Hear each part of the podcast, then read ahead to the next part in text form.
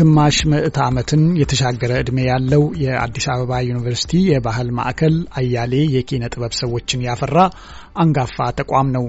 ከቲያትር ጥበብ ያረፉት ታላላቅ የኪነ ጥበብ ሰዎች እነ ጸጋዬ ገብረ መድኅን፣ ወጋየሁ ንጋቱ፣ አባተ መኩሪያን ጨምሮ አሁንም ድረስ በሕይወት ያሉ ዝነኞች ስራዎቻቸውን ያሟሹበት ቤት ስለመሆኑ ይነገራል። በሙዚቃ ዝነኛው የባህል ቡድን ኦርኬስትራ ኢትዮጵያና የስነ ግጥም እንዲሁም የስነ ጥበብ ስራዎች በማዕከሉ ይቀርቡበት ነበር። በአሁኑ ወቅት በፖለቲካዊና ሌሎችም ምክንያቶች የመዘጋት እጣ ፋንታ የገጠሙት ማዕከሉ ወደ ቀድሞ ዝናው ለመመለስ የሚያስችሉ የኪነ ጥበብ ስራዎች የሚቀርቡበት የጥበብ ቤት እንዲሆን እንቅስቃሴዎች ተጀምረዋል። አስማማው አየነው ይህንን የምለሳ ጥረት መነሻ አድርጎ የማዕከሉን ትዝታዎች ከዳይሬክተሩና ከባለሙያዎቹ ጋር ተጨዋውቶ ተከታዩን መሰናዶ አዘጋጅቷል። ከግማሽ ክፍለ ዘመን በተሻገረ የባህል ማዕከሉ ዕድሜ በዲስኩራቸው፣ በትወናቸው፣ በግጥሞቻቸውና በመጣጥፎቻቸው እንዲሁም በሙዚቃ ስራዎቻቸው አድናቆትን ከተቸሩ ጉምቱ ባለሙያዎችና ምሁራን መካከል የጥበብ መክሊታቸውን በዚህ ማዕከል ያሟሹትና ያባዙት ብዙዎች ናቸው። በትላንት የወል ትውስታና በዛሬዎች ታዋቂ የመድረክ ፈርጦች የኪነ ጥበብ ሰዎች ውለታው በዓይናቸው ፊት ተገልጦ ይታያል። የአንጋፋው የአዲስ አበባ ዩኒቨርሲቲ የባህል ማዕከል የወቅቱ የማዕከሉ መሪ ረዳት ፕሮፌሰር ተስፋ ይሸቱ ለቪኦኤ በሰጡ አስተያየት ይህን ቤት የኪነ ጥበብ አድባር ሲል ይገልጸዋል። አዲስ አበባ ዩኒቨርሲቲና አዲስ አበባ ዩኒቨርሲቲ ካደረጉት ጥቂት ተቋማት ውስጥ ቀድሞ የሚመጣው አዲስ አበባ ዩኒቨርሲቲ ባህል ማዕከል ነው። ለምንድን ነው አዲስ አበባ ዩኒቨርሲቲ ባህል ማዕከል በጣም ልህቀት የነበራቸው ሀሳቦች ይንሸራሸሩበት የነበረ ቤት ነው። by the way ለምሳሌ የኢትዮጵያን ኪነ ጥበብ ስታነሳ እነ ጋሽ ዮሐንስ አድማሱ፣ እነ ዮናስ አድማሱ፣ እነ ጋሽ አባተ መኩሪያ፣ እነ ጋሽ ጸጋዬ ገብረ መድኅን፣ እነ ጋሽ መንግስቱ ለማ፣ እነ ጋሽ ደበበ እሸቱ፣ እነ ወጋየሁ ንጋቱ እኔ ማንን ጠቅሼ ማንን እንትን ላደርግልህ እችላለሁ እና በኢትዮጵያ ኪነ ጥበብ ታሪክ ውስጥ ትልቅ ጉልህ ቦታ የነበረው ነው። ምናልባት የኢትዮጵያን የቲያትር እንቅስቃሴ፣ የሙዚቃ እንቅስቃሴ፣ የቅርጻ ቅርጽ፣ የስዕል እንቅስቃሴ ላንሳ ካልክ የአዲስ አበባ ዩኒቨርሲቲ ባህል ማዕከልን ሳታነሳ ማለፍ አችልም። በኢትዮጵያ ኪነ ጥበብ ውስጥ ማለት ነው። በቅርቡ ሙዚቃና ጠበንጃ የሚለውን በኢትዮጵያ የሙዚቃ ታሪክ ላይ ያተኮረ መጽሐፉን ለአንባቢያን ያደረሰው ይነገር ጌታቸው የአዲስ አበባ ዩኒቨርሲቲ የባህል ማዕከል ምስረታ በ1940ዎቹ መጀመሪያ ላይ እንደተከናወነ ያወሳል። ይሁን እንጂ ሀገራዊ ኪነ ጥበብ ታሪክ በወጉ ባለመሰነዱ አመሰራረቱን አስመልክቶ ቢያንስ ሁለት ጉልህ አጋጣሚዎች በአስረጅነት ይነሳሉ ይላል ጸሐፊው ይነገር።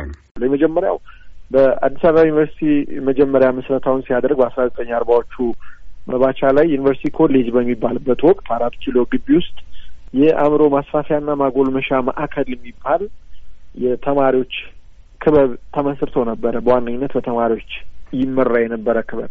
ይሄ ክበብ እንግዲህ ክርክር የነበረበት የተለያዩ ኪነ ጥበባዊ እንቅስቃሴዎች ይደረጉበት የነበረና በኋላ ላይ እየሰፋ እየሰፋ ሂዶ የአዲስ አበባ ዩኒቨርሲቲ ባህል ማዕከልን ወልዷል ተብሎ በአንዳንድ ምሁራን ወይም ደግሞ ባህል ማዕከሉን ለመመርመር በሞከሩ ሰዎች የመጀመሪያው አጋጣሚ ነው። ባህል ማዕከሉን በማዋለድ ሂደት ውስጥ ቅድሚያውን የሚይዘው እሱ ነው ብሎ የሚሟገቱ ሰዎች አሉ። በይፋ ግን የአዲስ አበባ ዩኒቨርሲቲ ባህል ማዕከልን ይህንን መነሻ ያደርግ እንጂ ጎልቶ መጠቀስ የጀመረው በተለይ በተለይ ከፍተኛ የትምህርት ተቋማት በሀገራት የባህል እንቅስቃሴ ውስጥ የራሳቸው ሚና አላቸው የሚለው አስተሳሰብ በምዕራቡም ዓለም እየተስፋፋ ከሄደ በኋላ ያው የአዲስ አበባ ዩኒቨርሲቲ ደግሞ አስራ ዘጠኝ ሀምሳዎቹ ላይ በርካታ የውጭ መምህራን ነበሩት። ስለዚህ እነዚህ የውጭ መምህራን ዩኒቨርሲቲውን ከሀገሪቱ ትውፊትና ከትውፊታዊ ኪነ ጥበብ እንቅስቃሴው ጋር መተሳሰር አለበት ብለው ያምኑ ነበር። በዚህ ሂደት ውስጥ እንግዲህ ስቴፈን ካፕላን፣ ሀሊም ኤልዳብ የሚባሉ የምዕራባውያን of course ሀሊም በትውልድ የግብጽ ዜጋ ነው፣ ግን ዜግነቱ አሜሪካዊ ነው። እነዚህ ሰዎች አዲስ አበባ ዩኒቨርሲቲ የራሱ የባህል ተቋም ኖሮት የኢትዮጵያን ኪነ ጥበብና ትውፊት በመመርመር ደረጃ ሰንዶ ማቆየት አለበት የሚል አመለካከት ነበራቸው። ከዚህ ጋር ተያይዞ እንግዲህ በጉልህ የሚጠቀሰው አስራ ዘጠኝ ሀምሳ ስድስት ላይ የጀመረው እና ኦርኬስትራ ኢትዮጵያን ባህል ማዕከል ውስጥ አስገብቶ ባህል ማዕከሉ የኢትዮጵያ የሆኑ የሙዚቃ ጣዕሞችን የኢትዮጵያ ሙዚቃ ትውፊቶችን እየሰነደም በተመሳሳይ ደግሞ እያቀረበም ለመጓዝ የሞከረበት ነው። ስለዚህ በጉልህ የሚታወቀው የአዲስ አበባ ዩኒቨርሲቲ ባህል ማዕከል ዋና ዋና መገለጫው የሚሆነው አስራ ዘጠኝ ሀምሳ ስድስት ላይ የኦርኬስትራ ኢትዮጵያን ወይም ደግሞ ኦርኬስትራ የሚለው ቃል እንደሚታወቀው ምዕራባዊ የሙዚቃዊ አስተሳሰብ ነው። የኢትዮጵያ የሚለው ደግሞ ኢትዮጵያዊ ነው። ስለዚህ ኦርኬስትራ ኢትዮጵያ ኢትዮጵያ የሆነ orchestration ኢትዮጵያ የሆነ የሙዚቃ ጣዕምን ይዞ ለመምጣት የሞከረ ነው። so የባህል ማዕከሉ እንቅስቃሴ ሲጀመር የመጀመሪያው ደግሞ ይሄ ነው ብሎ የሚሟገቱም ሰዎች አሉ። የአዲስ አበባ ዩኒቨርሲቲ ባህል ማዕከል በሁሉም የኪነ ጥበብ ስራዎች ፍላጎቱ የነበራቸው የዩኒቨርሲቲ ተማሪዎችና መምህራን የጥበብ ስራዎቻቸውን አቅርበው ተሰጦቻቸውን እንዲለዩና እንዲያጎለብቱ እድሉን ስለማመቻቸቱ ይነገርለታል። ከማዕከሉ ተነስተው ዛሬ ላይ በኪነ ጥበቡ በተለይም በትወናው ዝናን ካተረፉት በርካታ አርቲስቶች መካከል በልዩ ልዩ ቲያትሮችና ድራማዎች የሚታወቀውና በሸገር ኤፍኤም 102 ነጥብ 1 ራዲዮ ታሪክ ቀመስ ትረካዎቹ ሌላ ዝናን የጨመረው አርቲስት ተፈሪ አለሙ አንዱ ነው። ለእርሱ የአዲስ አበባ ዩኒቨርሲቲ የባህል ማዕከል የጥበብ መንገዱን የቀየሰበትና የሙያ ትልሙን የወጠነበት ቤቱ ነው። freshman ሆነ department ም ምንም ምንም ሳትመርጥ ባለንበት ሰዓት እኛ በአባል ሊሆን ነው የባህል ማዕከል እና የባህል ማዕከል አባል ሆነን እዛ ቲያትር እንሰራለን። ለቲያትር ማጥናትም ሰበብ የሆነኝ የዛ ተሳትፎ ነው። በኋላ ወደ department ስንገባ የሚቀጥለው አመት theater art እንድመርጥ የሆንኩት መጀመሪያ የባህል ማዕከል አባል በመሆኔ ነው። በዚህ ላይ የህይወቴን አቅጣጫም ያስተካከለ ወይም የመረጠልኝ ነው ማለት ይችላለሁ። ምክንያቱም ከዛ በፊት እኔ እንደ ኳስ ጨዋታ እንደ ሌላው ልጅ ሆነ እንደምትጫወተው ጨዋታ interest ነው የምትጫወተው ነው እንጂ የምትማረው አይመስለኝም ነበር ቲያትር ሙያው። ስለዚህ ያን ጊዜ በዛ ውስጥ ገባው እዛ አባል በመሆኑ እና እዛ ስራ ስለነበረ ልክ department ምረጡ ሲባል already interest የሆንኩበት የሚጠናና theater art ም ተቋቁሞ ነበር። actually የዛን ጊዜ በዛው መሰረት ገባው። ከትወናው ባለፈ በሙዚቃው ተስፋዬ ለማ በኦርኬስትራ ኢትዮጵያ የሙዚቃ ቡድን የኢትዮጵያን የባህል ሙዚቃዎች ይዞ የገነነበት ነበር። ኦርኬስትራ ኢትዮጵያ በወቅቱ ሰፊ ተቀባይነት የነበረውን በባንድ የታጀበ ዘመናዊ ሙዚቃን የተገዳደረው በዚሁ የባህል ማዕከል ውስጥ ሆኖ ነበር። የሙዚቃና ጠመንጃ ደራሲ ይነገር ጌታቸው የኢትዮጵያን ትውፊት የተለያዩ ሀገራት በተለያዩ ሀገራችን ክፍሎች ያሉትን ሙዚቃ መሳሪያዎች መሰብሰብ መልሶ ደግሞ የኢትዮጵያን የሀገረሰብ ሙዚቃ መሳሪያዎች ከመሰብሰብ ባለፈ በእነሱም የብሔር ብሔረሰብ ሙዚቃዎችን ለመስራት መሞከር በወቅቱ እንደሚታወቀው ወታደራዊ ሙዚቃ ክፍሎች ናቸው እዚህ የነበሩት። ክቡር ዘበኛ፣ ምድር ጦር፣ ፖሊስ የምንላቸው ይብዛ የሚነስም የምዕራባዊ ሙዚቃ ጨዋታ ያላቸው ናቸው። ወታደራዊ ናቸው። ስለዚህ ለእነዚህ በሌላ መልክ የቆመ ለሲቪሉ ለተማሪው የሙዚቃ የሚያቀርብ ከምዕራቡ አጫዋት ለኢትዮጵያ አጫዋት የቀረበ ተደርጎ የሚወሰድ ቤት ነው። የአንጋፋው ዩኒቨርሲቲ የባህል ማዕከል በኪነ ጥበብ ስራዎች የተወጠነ ቢሆንም የኢትዮጵያ ፖለቲካ መጠየም ሲጀምር ግን እየቆየ የተማሪዎች የፖለቲካ ጥያቄዎች ማንጸባረቂያ ወደ መሆን ተቀየረ። የአዲስ አበባ ዩኒቨርሲቲ የቲያትር ትምህርት ቤት ረዳት ፕሮፌሰርና የማዕከሉ ዳይሬክተር ተስፋ ይሸቱ ያስተዳደሩ ሰዎች በማዕከሉ የሚቀርቡ ስራዎችን ከፖለቲካ ጋር የማያያዝ ሳቢዎች የጀመሩት ከዚህ ጊዜ አንስቶ እንደሆነ ያስረዳል። ይህ ደግሞ ማዕከሉ በየዘመናቱ እየተዘጋ እንዲከፈትና ፈተናዎችም እንዲበረቱበት ምክንያት ሆነም። ነጋሽ አባተ በነበሩበት ጊዜ የዩኒቨርሲቲው ፕሬዚዳንት የመጀመሪያው የአዲስ አበባ ዩኒቨርሲቲ ፕሬዚዳንት እነ ዮሐንስ አድማሱ አንድ ግጥም ያቀርባሉ። ለአምሳት ወለደች በሬ ቀንዳ ወጣ ለስልጣን መመካት ይህም አለ ለካ የሚል ግጥም ያቀርባሉ እና በቃ ተማሪው ይጮኋል። ከዛ በኋላ ፕሬዚዳንቱ አይ ከዚህ በኋላ art luxury ነው ብለው ዘጉት። ሰው ከዛ በኋላ በየዘመኑ አንዴ ይነሳል፣ አንዳንዴ ይዘጋል፣ አንዳንዴ በጣም በቃ እንዳለ ማትቆጥርበት ጊዜ ነበረ። አንጋፋው የኪነ ጥበብ ሰው ተፈሪ አለሙም የከፍተኛ ትምህርቱን በዩኒቨርሲቲ ለመከታተል በገባበት በ1971 ዓ ም ተዘግቶ የሰነበተው ማዕከል ዳግም እየተቋቋመ እንደነበር ያስታውሳል። ተፈሪና ጓደኞቹ እንደገና በተቋቋመው የባህል ማዕከል ተጠናክረው በዋና ዋና ቲያትር ቤቶች ሳይቀር የመታየት እድል ያገኙ የጥበብ ስራዎችን ለእይታ አብቅተዋል።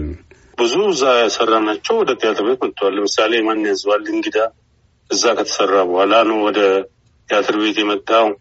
እኔ የተረጎምኩት የጫጉላ ሽርሽር የሚል ቲያትር እኔ ወደ እንትን አምጥተነዋል እና ከዛ በኋላም ቀጥሏል። ያ ባህል ካሊኩላ፣ ደራሲው በሰማያዊ ከኛ በኋላ የመጡትና ለማዩ የሰሯቸው ስራዎች ወደ ቲያትር ቤት መጥተዋል። ከኛ በኋላ እና በኋላ ባህል የነበሩት ብዙ ልጆች የብዙ ሰዎች ስራዎች ተመልሰው ወደ ቲያትር ቤት መጥተውም ቲያትር ቤት ታይተዋል።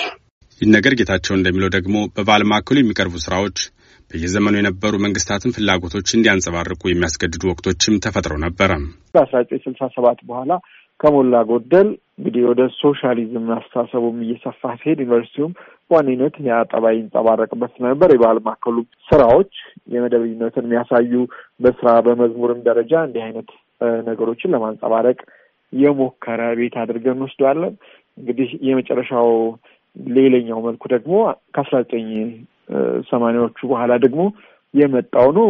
እዚህ ዘመን ላይ እንግዲህ ከሞላ ጎደል አስራ ዘጠኝ ሰባዎቹ ላይ የመጡ የሀገራችን ታዋቂ ዘፋኞች በህብራት ዝማሬ መልክ ለማቅረብ የተሞከረበት በዚህ ሂደት እንግዲህ የነ ነዋይ የምናውቃቸው ስለ አባይ አባይን የመሰለ ሌሎቹ ባዶ ቤት በክረምት እንደዚህ በነጌትነት ነው የተጻፉ ተወዳጅ የሚባሉ የሙዚቃ ስራዎችን አስቀርጾ በኢትዮጵያ ሙዚቃ ውስጥ ለማኖር ሞክሯል። ይህን በመልከ ብዙ ፈተናዎችና ትዝታዎች ውስጥ ያለፈ የአዲስ አበባ ዩኒቨርሲቲ የባህል ማዕከል አሁን እንደገና ባለብዙ ሀሳቦች የኪነ ጥበብ መድረክ በማድረግ ዝናውን ለመመለስ ያስችላሉ የተባሉ እንቅስቃሴዎች ተጀምረዋል።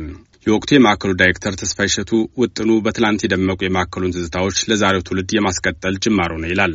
አሁን የመጣ አዲስ management እኔ officially ብታመሰግኑትም ጥሩ ነው። አንዳንዴ የሰራ ሰው ሲመሰገን ጥሩ ነው። ዶክተር ሳሙኤል በዩኒቨርሲቲ ቢሮ በገቡ በሶስተኛው ቀን ያስጠሩኝ እና እሳቸውም ለከዛ በጣም ታዳሚ ነበሩ። እዚህ ባህል ማዕከል ተማሪ በነበሩበት ጊዜ ይሄ ነገር open መሆን መቻል አለበት፣ የድሮ እንቅስቃሴ መምጣት መቻል አለበት፣ በርቱ፣ የሚያስፈልገውን ነገር ሁሉ በ material ም በሀሳብም እናግዛለን ሲሉ እኛ ባለፈው ትልቅ reopening አደረግን። በዚህ መንገድ እንደገና reopening ስንሰራ የባለፈውን ታሪኩን ለመድገም ሳይሆን በእኛ ዘመን ደግሞ ምን አይነት አሻራ ማሳረፍ አለበት የሚል ሀሳብ ይዘን ስለተነሳን ከዚህ በኋላ እኔ ብዙ ችግር የሚገጥመን አይመስለኝም። ማዕከሉ በቀደሙ አሰራሩ ለወጣኔዎች እድል እየሰጠ ትልም የማስያዝና ለታዋቂነታቸው በር የመክፈት ሚና እንደነበረው የሚያስታውሰው ጋዜጠኛና ደራሲ ነገር ጌታቸው አሁን ዘመኑ የደረሰበትን ተወዳዳሪነት ታሳቢ ባደረገ መልኩ አቅሙን ገንብቶ የአንጋፋነት ሚናውን መወጣት መቀጠል እንዳለበት ይመክራል። የሙዚቃ ስራ በዚህ ዘመን ትንሽ አስቸጋሪ መልኮች ይኖሩታል ማለት በብዙ ውጣ ውረዶች ውስጥ ብዙ አማራጮችን ብዙ ውጣ ውረዶችን ማየት ይጠይቃል። ስለዚህ ባህል ማዕከሉ ከነዚህ ተቋማት ወይም ደግሞ ውጭ ካሉ ትልልቅ ከፋይ ተቋማት ጋራ ተወዳድሮ ወይም ደግሞ የተሻሉ ነገሮችን ይዞ ለመምጣት ከፍ ያለ ወጪ ከፍ ያለ ኢንቨስትመንት ሊጠይቅ ይችላል ብዬ አምናለሁ። ከዛ አንጻር ወጣት ተማሪዎችን ፍላጎት ያላቸው ተማሪዎችን መድረኩን እንዲያገኙ እድሉን እንዲያገኙ እድሉን ከመፍጠር ባለፈ በኢትዮጵያ ሙዚቃ ታሪክ ውስጥ መደላድሉን የመፍጠር ሚና ሊወጣ ይችላል የሚል ተስፋ ነው ያለኝ። በሌላው በስነ ጽሁፉ በኩል ግን ዋነኛ መድረክ ሆኖ መቀጠሉ የሚቀር አይመስለኝም። የጥበብ ጥንተ ቤቱ ዳግም ራሱን በአዲስ መልክ ይዞ ለመምጣት የጀመረውን እንቅስቃሴ ያደነቀው አርቲስት ተፈሪ አለሙ የአስተዳደር ሰዎችም የተማሪዎች መሰባሰብን ከተለመደው ፖለቲካዊ ስጋት በማላቀቅ ሊደግፉት ይገባል ይላል። ትምህርት ቤት ውስጥ አሁን ብዙ ጊዜ በተለይ ኢህአዴግ መምጣት ጀምሮ ይሄ በሳ በብሔር በመከፋፈል ስሜት ነበርና ብዙ ሰው የፖለቲካ አው ሰለባ ሆኑ እና በዚህ ላይ ደግሞ መሰብሰቡ ትምህርት ቤት ኪነጥበቡ ሰው ይሰበስባል በሚል ፍራቻ ተማሪዎቹ እንዳይሰበሰቡ በዚህ ሰበብ ተሰብስቦ ሌላ ረብሻ እንዳይፈጠር በሚል ጋብ ብሎ ነበር ግን እኔ የሚመስለኝ ቢቀጥል ኪነ ጥበብ ማያገናኙ ነገር የለም። አሁን ብዙዎቻችን እዛ ውስጥ የነበርነው ከተለያየ ቦታ የመጣን ከተለያየ ክፍለ ሀገር የመጣን ሰዎች ነበር። ግን አንድ ላይ ሆነ ነበር ነበረው ስናሳይ የነበረው ያቀራርባል የሚያቀራርብ ነው እንጂ እንትን የሚል ነገር አይደለም። አሁን ለምሳሌ ያህል አሁን የኛው የአዲሱ የቅርብ ጊዜው risk ኡን የመፍራት ነገር ነው ኃላፊዎቹ ቆይ አሁን አይሰበሰቡ አይታዩ ምናምን ስለሚሉ ተጽዕኖ ስለሚያሳድር እንጂ እኮ ባህል ማዕከሉ እንደ department አለ። እሱን ያንቀሳቀሱት ግን አሁን ሲንቀሳቀስ አሁን ባለፈውን ጊዜ ሲጀመር መአት ተማሪ ተሰብስቧል። የታየው ውጭ ነው። መኮንን አዳራሽ ፊት ለፊት ነው። እስከዛ ማታ ድረስ መአት ህዝብ ተሰብስቧል። ቀረበሻል። ሁሉም ደስ ብሎት ጨፍሮ ደንሶ ወደ dorm የገባ እንዲህ አይነት ነገር ቢቀጥል ዩኒቨርሲቲ ውስጥ ብቻ ሳይሆን በየቦታው አስፈላጊ ነገሮች ናቸው። የባህል ማዕከሉ ዳይሬክተር ተስፋዬ እሸቱ በቀጣይ የማዕከሉ ስምና ዝና ከመመለስ ባለፈ የሁሉም የመንግስት ዩኒቨርሲቲዎች የባህል ማዕከላት የተጣመሩበት አውደ ትርኢት ወይም ፌስቲቫል ለመጀመሪያ ጊዜ ለማካሄድ ስለመታሰቡም ጠቁመዋል። ኢትዮጵያ ዩኒቨርሲቲዎች የመንግስት ዩኒቨርሲቲዎች ከአርባ አምስቱ የሆኑ ሀምሳው ዩኒቨርሲቲዎች ባህል ማዕከላት አላቸው። ለምሳሌ አምቦ አለው፣ ባህር ዳር አለው፣ ደብረ ማርቆስ አለው፣ ጅማ አለው፣ ብዙዎቹ አላቸው። ግን እስካሁን connected አልነበሩም። አብረን መክረን አናቅም። በጣም በሚያሳዝነው ሁኔታ በየዩኒቨርሲቲው ባህል ማዕከል ያለበት ሀገር ችግር የሚነሳው ችግር የሚቀሰቀሰው ዩኒቨርሲቲ ውስጥ ነው። የእኛ ድርሻ ምን መሆን አለበት የሚል ሀሳብ ያዝንና በጥር ወር አጋማሹ አካባቢ ለመጀመሪያ በታሪክ ለመጀመሪያ ጊዜ የመንግስት ዩኒቨርሲቲዎች ባህል ማዕከላት ጥምረትን እናቋቁማለን። የመጀመሪያውን ፌስቲቫል on እናደርጋለን። ከዛ የሚቀጥለው ጅማ ይወስደዋል። ከዛ የሚቀጥለው ባህር ዳር፣ ከዛ ባሌ፣ ከዛ መቀሌ፣ ከዛ እያለ እንዲቀጥል ይህን ያደረግንበት ዋና ዓላማ ምንድን ነው? የኢትዮጵያ art decentralized አይደለም። በቃ ደራሲው፣ ጸሐፊው፣ ሙዚቀኛው፣ ሰዓሊው፣ ቀራጺው በሙሉ አዲስ አበባ ነው ያለው። አንድ አይነት outlook በ art ውስጥ ደግሞ appreciate አይደረግም። so ከተለያየ ዩኒቨርሲቲዎች የሚመጡ የባህል ማዕከል ባለሙያዎች የተለያየ outlook ይዘው ነው የሚመጡ ስለ ሀገራቸው። ለምሳሌ አንድ በጋምቤላ ዩኒቨርሲቲ ውስጥ ያለ አንድ የባህል ማዕከል ደራሲ በለው ተዋናይ በለው ምንድን ነው የሚያስበው?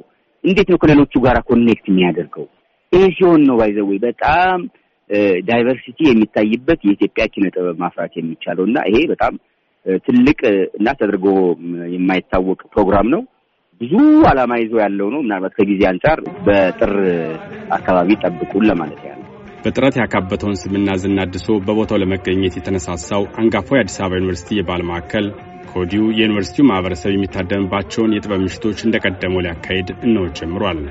አሁን በብዙ መልኩ ከትላንት በተለወጠው ዘመነኛ ጊዜ ማዕከሉ ልክ እንደ ቀድሞ ፈለገ ጥበብ ሆኖ የጥበብና የጥበበኞች መፍሰሻነቱን ለማስመለስ ይችል እንደሆነ መጻኢ ጊዜያትን መጠበቅ የሚያሻው ጥያቄ ነው።